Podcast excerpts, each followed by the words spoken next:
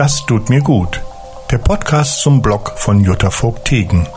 Hier findest du Impulse, um Achtsamkeit im Alltag zu leben. Hallo Jutta. Hallo Jochen. So, ich möchte heute mit dir über den Blogbeitrag Stress abbauen beginnt im Kopf sprechen. Mhm. Du beginnst den Beitrag mit einem kleinen Lied, das wir sicher alle irgendwie kennen.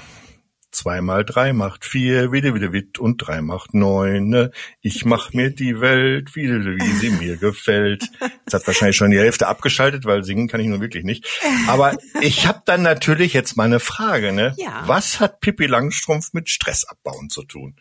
Also ähm, Pippi Langstrumpf ist wohl so ziemlich das ähm, am wenigsten gestresste Mädchen, ähm, was man so kennt.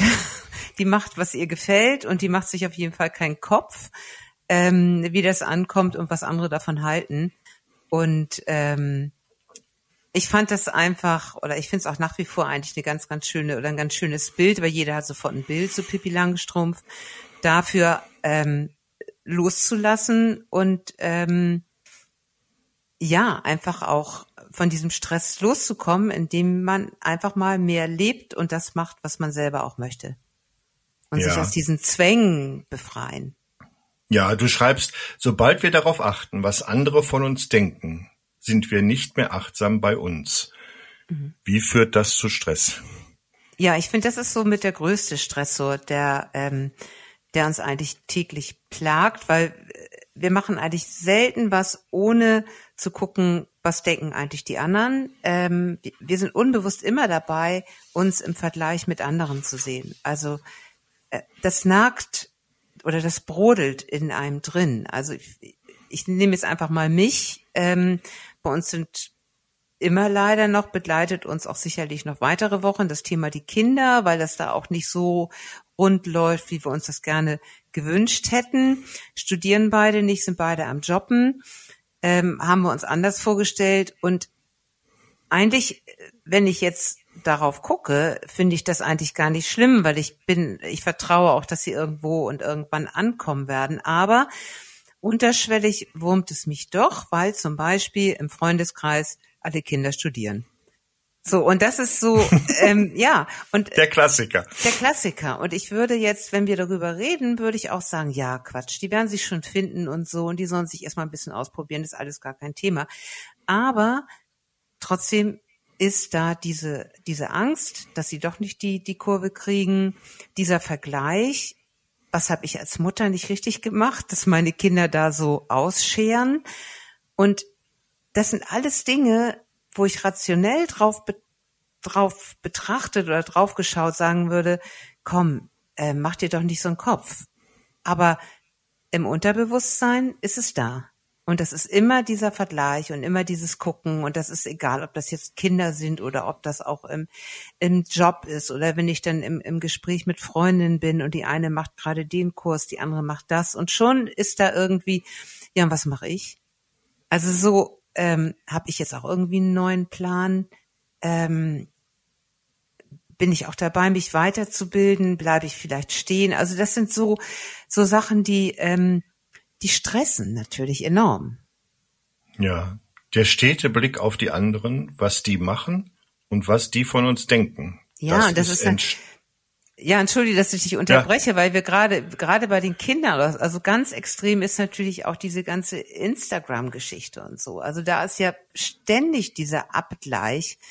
Ähm, ja, vor allem der Abgleich mit etwas nicht Realem. Genau, mit etwas nicht Realem, genau. Und wir sehen ja auch, also wenn ich jetzt hier irgendwie spazieren gehe und, und ich bin ähm, und ich gucke die Leute an, ähm, wie oft ist es, dass ich denke so, ja, da läuft es, aber das weiß ich ja gar nicht. Also vielleicht ähm, läuft es bei der Frau, die mir entgegenkommt, die aber so aussieht von vom Äußeren her, wo ich denke, ja, bei der läuft es. Vielleicht läuft es überhaupt nicht bei der. Aber das ist eben so, wir interpretieren das rein und wir interpretieren das auch nur da rein, weil wir uns nicht gut fühlen.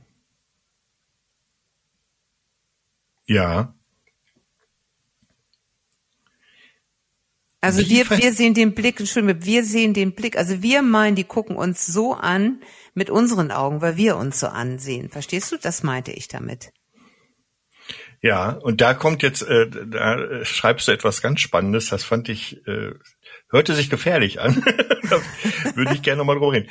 Was wir denken, was die anderen über uns denken, denken wir über uns selbst. Ja, genau. Genau, das ist das, das, was ich, genau. Das, das finde ich sehr spannend. Was ja. meinst du genau damit?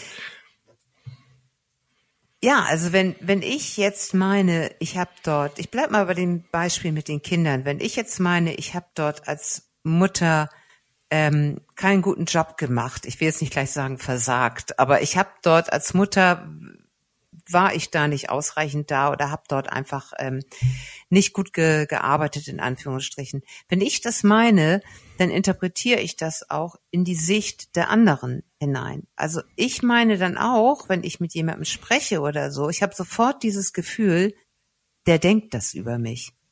Der denkt wahrscheinlich überhaupt nichts über mich. Oder der denkt vielleicht, ach hier die Arme, die muss sich jetzt mit diesem Problem ähm, herumschlagen. Was denn überhaupt für ein Problem? Nur weil die nicht studieren. Ich meine, was genau. ist das für, das ist doch kein Problem. Ja, genau. Das ist schon das, weil für mich ist es ein Problem, siehst du, weil ich denke, so, ich wäre ganz froh, wenn ich wüsste, die wären jetzt an irgendwelchen Unis, obwohl das ja auch gar kein Garant ist für irgendwas. Aber das ist so, allein schon gut, dass du das aufgreifst. Ich sehe das schon als Problem. Und deswegen meine ich auch, dass der andere das auch als Problem sieht. Mhm. Also das ist so und und ich glaube schon, dass dass wir das immer so rein interpretieren, so wie wir uns selbst sehen, so so meinen wir auch, dass der andere uns auch so sieht.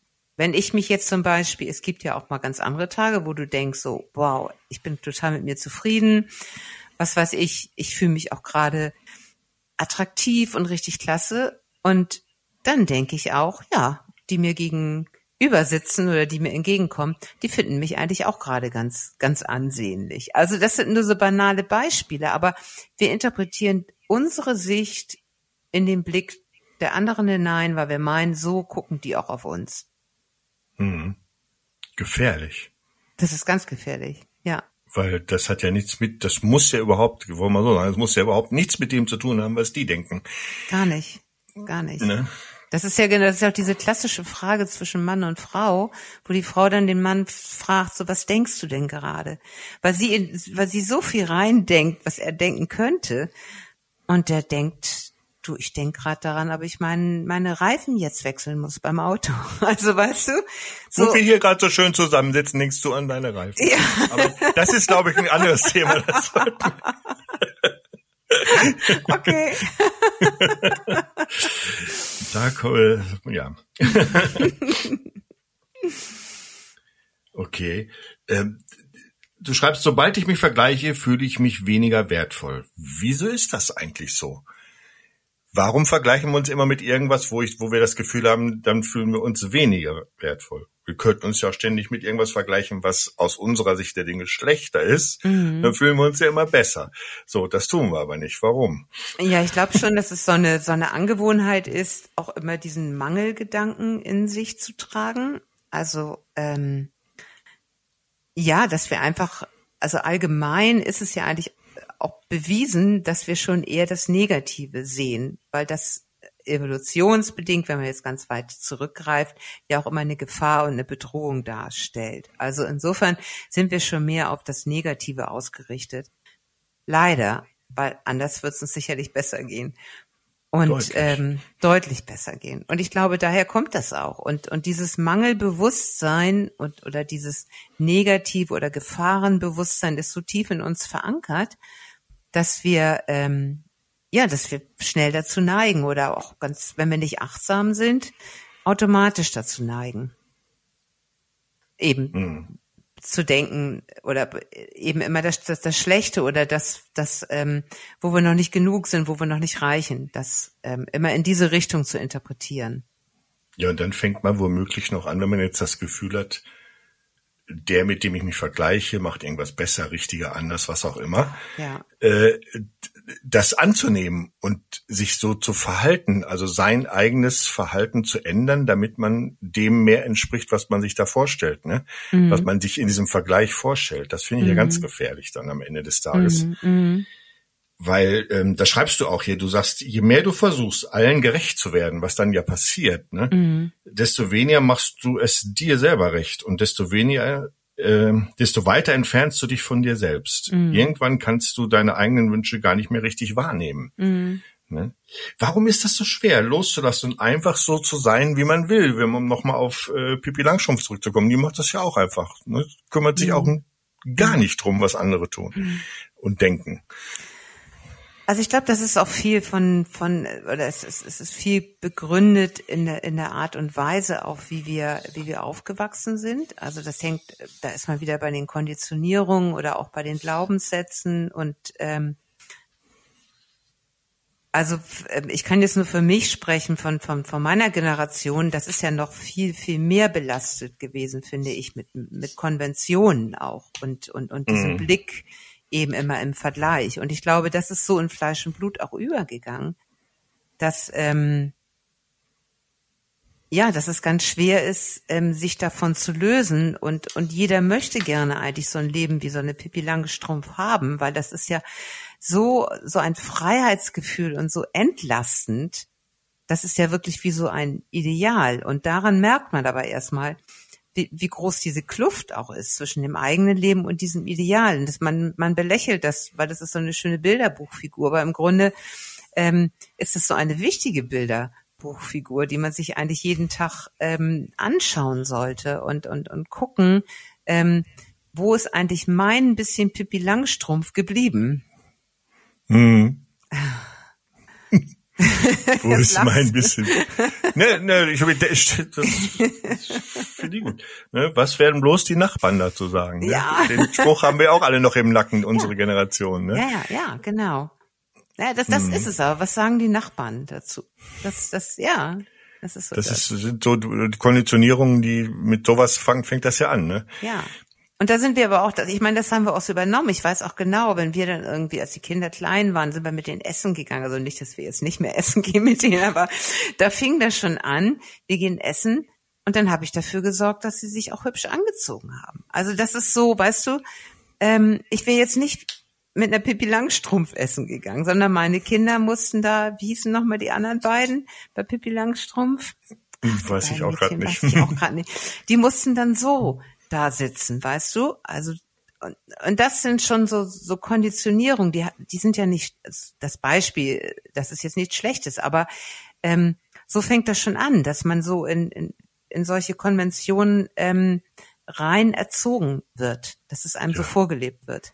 So kannst du doch nicht rumlaufen, was genau. Nachbarn denken. Genau. Ne? Mhm. Ja, ja. Das macht's schwierig und das kriegt man natürlich schwer wieder los. Ne? Mhm. Und dann fängt man auch an, rumzulästern über andere. Wenn, was, weißt du, wenn du jetzt dann am Nachbartisch ein Kind siehst, was so Pipi Langstrumpf-mäßig daherkommt, genau. dann geht das los. Gott, hast du das ja. gesehen? Ja. ja, genau, weil man braucht dann auch wieder so eine Rechtfertigung dafür, ne, dass man so ist, wie man ist. Also, das, das hebt einen dann ja, bestätigt einen ja auch da drin. In, in, in, mhm. dieser Konvention und, und ähm, das macht es ja dann eigentlich noch schlimmer, weil dann hält man noch mehr daran fest. Ja, das ist ja wieder der Vergleich, damit, damit das, was man vorher sich negativ eingeredet hat, dann auch stimmt. Ne? Ja, genau.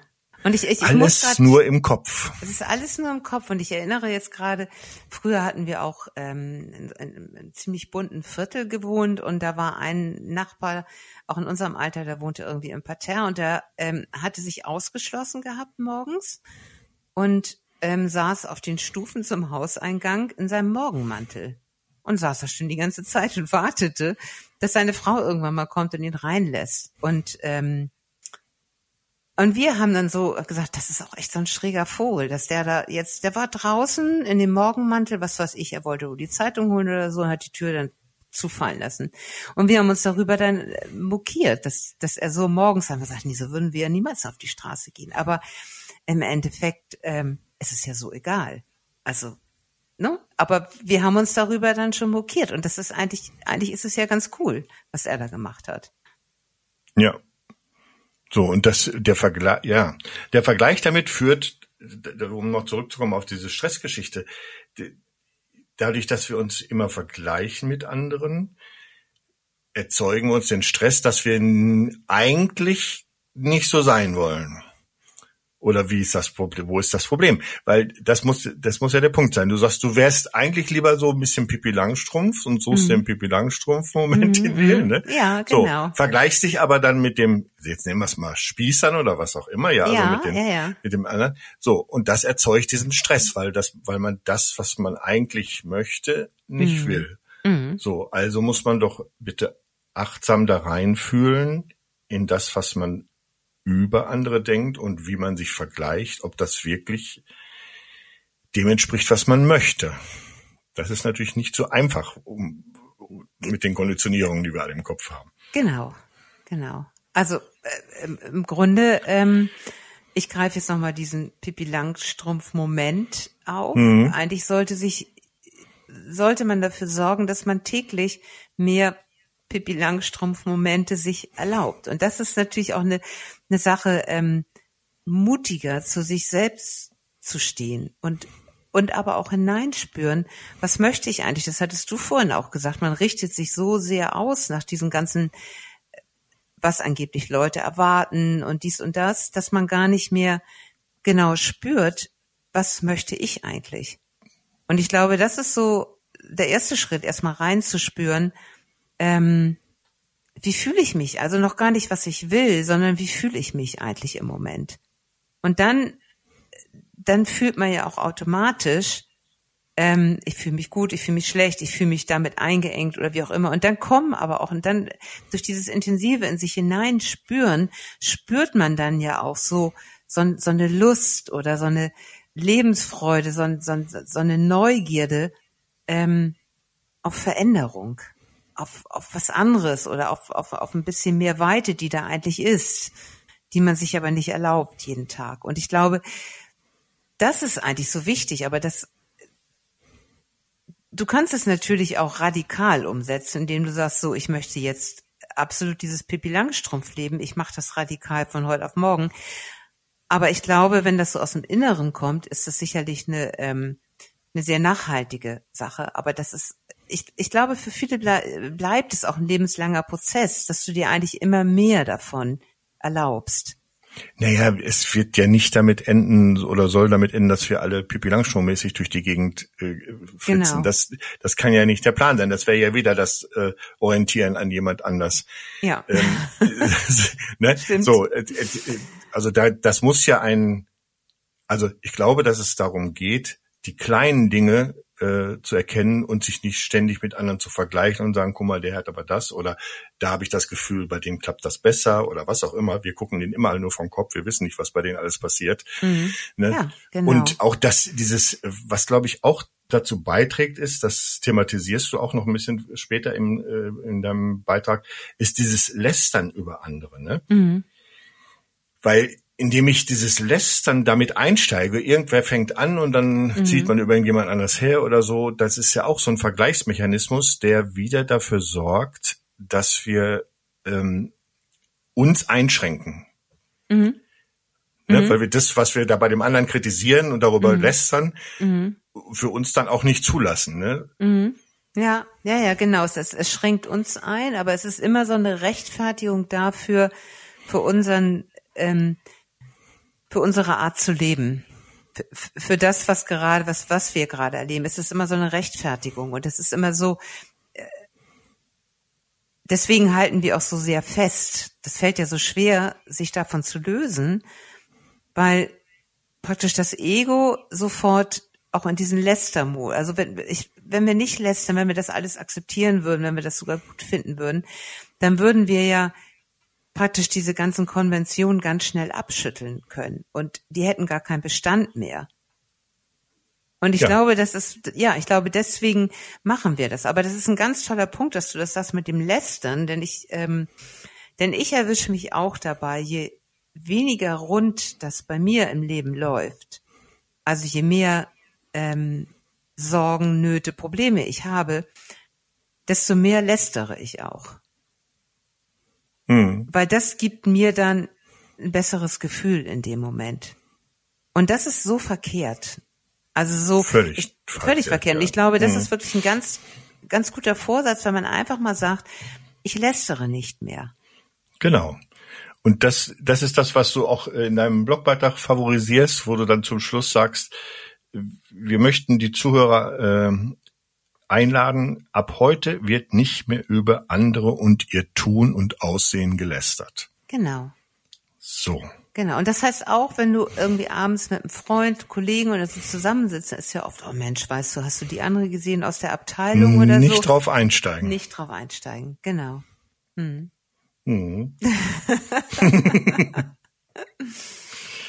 So, also, das war doch ganz spannend. Wir halten zum Schluss noch fest, je weniger ich schlecht über andere rede und je mehr Freiheit ich meiner Umwelt zugestehe, desto freier fühle ich mich selbst und desto weniger stressen mich irgendwelche Zwänge.